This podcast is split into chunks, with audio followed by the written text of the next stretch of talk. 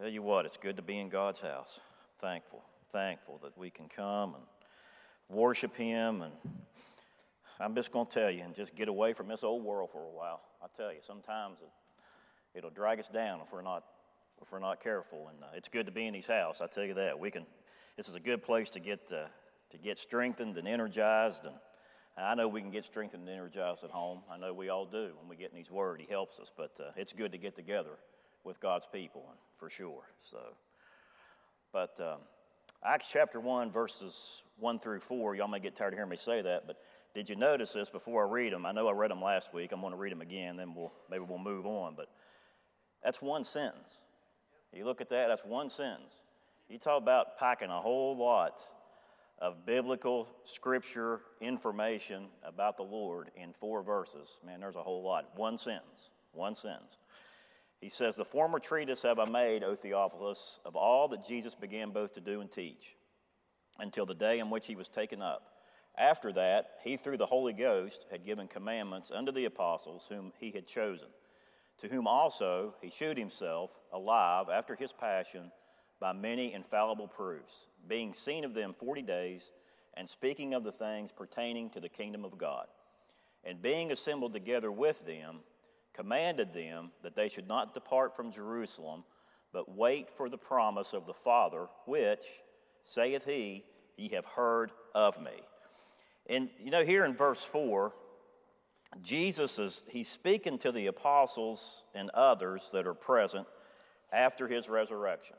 I mean, he's, he's, he's gathered together with them, and he's given them direction, but he's also reminding them of things that he had told them prior to his crucifixion. I mean, he's telling them, he's, and he says right here, he says, um, Wait for the promise of the Father, which ye have heard of me. So he's telling them to remember the things that I told you beforehand, before I, before they killed me or they tried to kill me. Okay, and well, he did die. So, but anyway, you know what I'm saying this morning. Think of the things I told you before, and they all came true. They all came true. Just, but he's t- telling us to look back and remember. And he had told them prior, wait for the promise, like I said, which ye have heard of me. And you say, well, what did he tell them? Well, if we turn back to John chapter 14, we'll kind of see the, the main things that he's talking about. I would say the main things that he told them, not everything, but these are certainly some of the critical things I think that even we as believers, he told the disciples, the apostles, and the others that were present, but I thought he's also telling us because we need to know, we need to know the same thing that he told them. We need to know and understand the same things that he told them back when he was sitting and looking at them face to face. Man, that, that's a thought right there, is it not? They were sitting right there with him after he was, after he was resurrected. But in, in John chapter 14, verse 15, I'm going to read a few. I'm going to read a few verses here. I was only going to read two, but I read a few more this morning, and I'm just I'm going to read these. It says, "If you love me, and this is Jesus speaking, of course. If you love me, keep my commandments, and I will pray the Father, and he shall give you another comforter, that he may abide with you forever. He didn't say he's going to abide with us for a little while, he's going to abide with us forever. I mean, if we're saved, he's with us, and I'm glad of that this morning. I tell you, I'm glad of that this morning. He says, Even the Spirit of truth, whom the world cannot receive, because it seeth him not, neither knoweth him, but ye know him, for he dwelleth with you and shall be in you. I will not leave you comfortless. I will come to you. Think about that. He told them that, and now he's saying, Remember what I told you? Remember, I told you I was coming back? I came back. Is that not? I mean, and just like we know he's coming back again one of these days, he's coming back. He said he's coming back. He's coming back. There's no, there's no doubt in my mind when he says, I'm not, I will not leave you comfortless. I will come to you.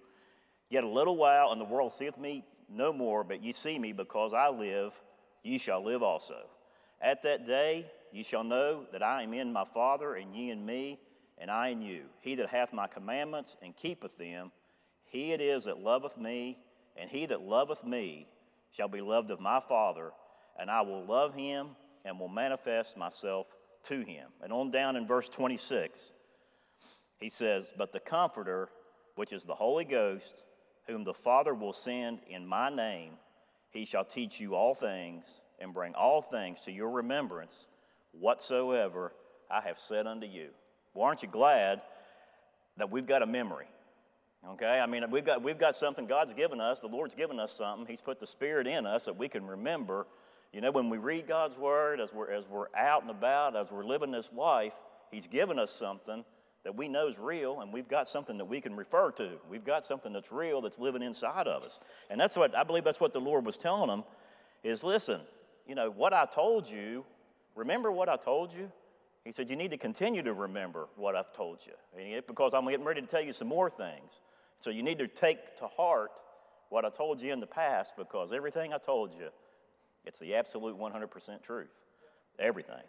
So to me, the Lord is encouraging them and He's reminding them that everything He said would happen has happened and that there's more that will happen. You know, to me, and as they sit there, I'm sure, I can't imagine. I mean, I can't imagine sitting there trying to take in the things that He's telling them, but at the same time knowing do you not think maybe they were sitting there thinking, yeah, I remember. I remember he said that. Boy, oh boy, what, exactly what he said, it really happened. I remember. And now he's telling them, he's saying, so sit still and just sit tight because here's what else is going to happen. You know what? And here we're going to see that in, in a few verses from now on. But anyway, so I say, praise his name. I mean, who else do you know? Who do you know? There is nobody that, t- I mean, people have good intentions. I don't care whether they're family, friends, spouses, whatever. That sometimes, even though somebody tells you something, sometimes they just aren't able to do it. You know? But boy, the Lord's not like that. Anything He says, we're, we're sure of it. We're absolutely sure of it. I mean, he, He's never going to He's never going to make a mistake. He's never going to tell us something that doesn't pan out to be the truth. But I thought about looking at our lives today, those of us that are saved. And, you know, I, I can look back. I just thought about this as I sat and studied this. I, you know, I can look back to where I first started in church as an adult. You know, I can remember. I can remember the, I can remember the invitations coming and, and being invited. And I can remember going.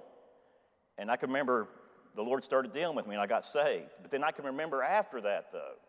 I can remember you know, you think about it, I can remember the preaching, I can remember the pastor, I can remember the teaching. You know, I mean, and I can remember as I've, as I've gone through life, I can remember the things that He's helped me with. Is that not good? I mean, isn't it good to know that He's there with us to help us along the way and we can look back? And I think that's what He's telling us here. He's saying, you know, when you get weary,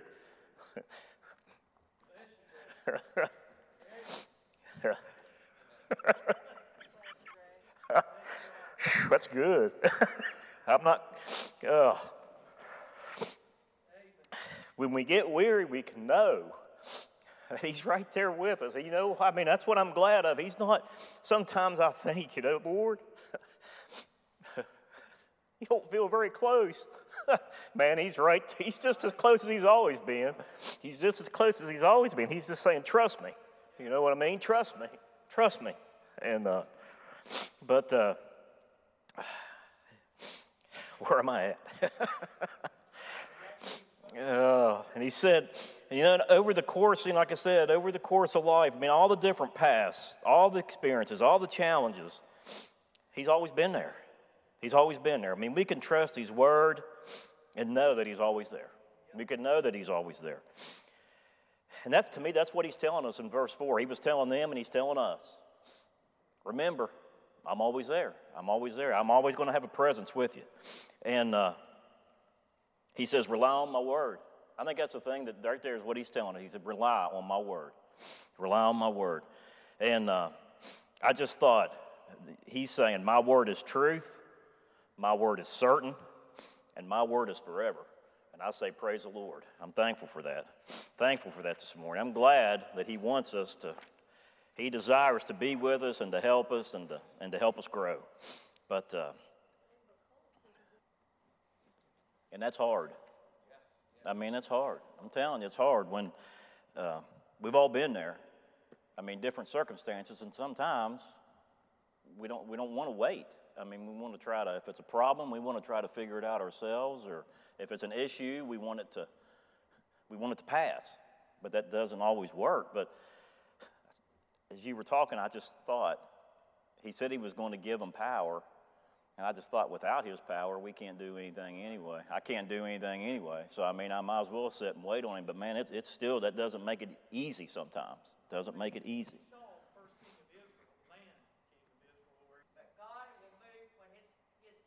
That's right. That's right. I've thought, uh, I've thought several times um, about what Michael preached on Monday night. And the one thing that is just stuck in my mind from what he preached on was when he stood there and he said, How many times when we pray do we look for his hand instead of his face? Man, I tell you what, that, is, that has stuck with me. I tell you.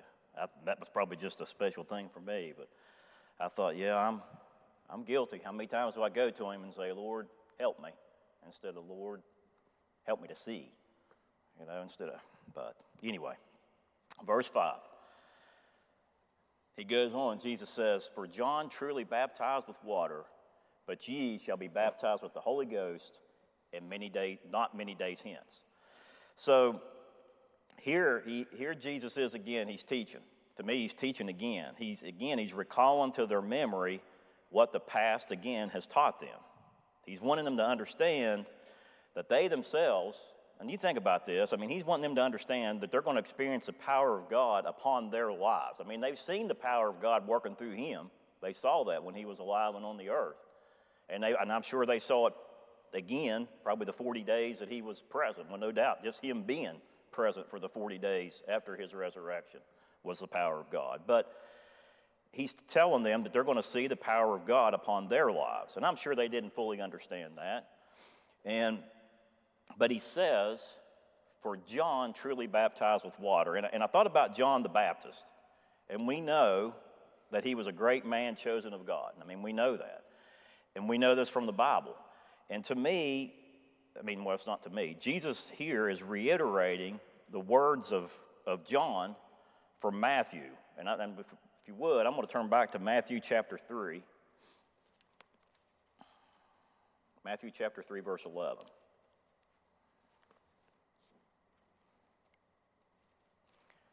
Because I want us to think about what Jesus was telling them here. Again, let me read it again. He says, For John truly baptized with water, but ye shall be baptized with the Holy Ghost not many days hence.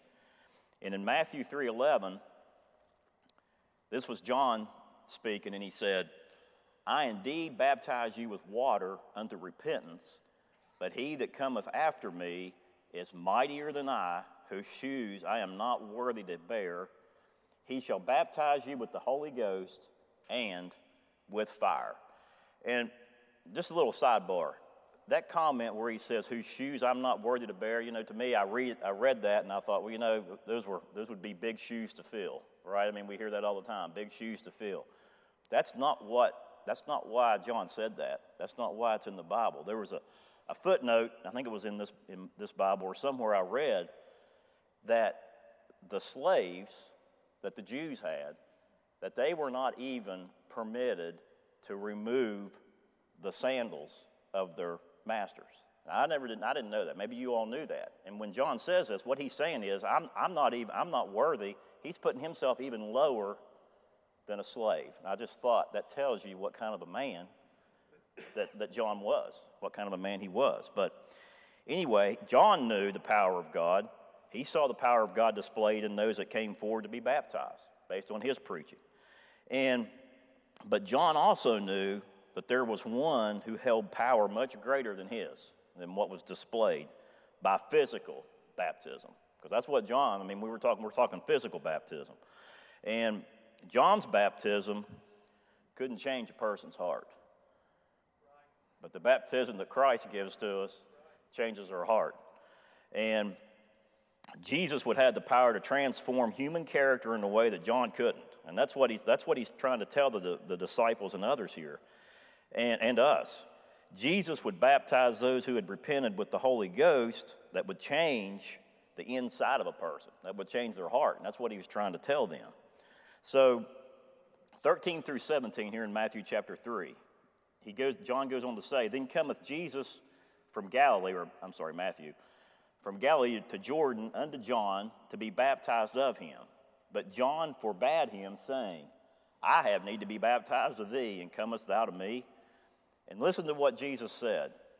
And Jesus answering said unto him, Suffer it be so now, for thus it becometh us to fulfill all righteousness. Man, I tell you, that's a, that is a, quite a statement. That is quite a statement. I mean, he's telling him, you need to take part in my Father's grand plan, and that's why you're going to baptize me. That's exactly what he was telling him. Because that's what he said suffer it to be so now. You know, Jesus, I don't have to tell you all that, Jesus had no sin. He, he wasn't getting baptized because he had gotten saved, okay? It, this, was a, this was something he was doing in obedience to the Father. And he was, baptized, like I said, he was baptized by John to fulfill God's perfect plan, to be obedient to the Father. And also, his obedience sets the example in the doctrine of baptism for us as born again believers, I believe. Now, I could, you know, if I'm saying something wrong here, Tom, you can correct me. But, I mean, born again believers are to be baptized as a physical display or an outward display. And when you look over here in verse 16 of Matthew chapter 3, to me, when he was baptized, there was people present besides John, I'm sure. And that was to be an outward display for them to realize and recognize and witness the fact that the power of God was on him. I mean, they were going to see it, those that weren't there were going to see it in other ways. But to me, that was a, that was a outward display of God's power coming down upon him. That's just that's my thoughts. You all can chime in. All right.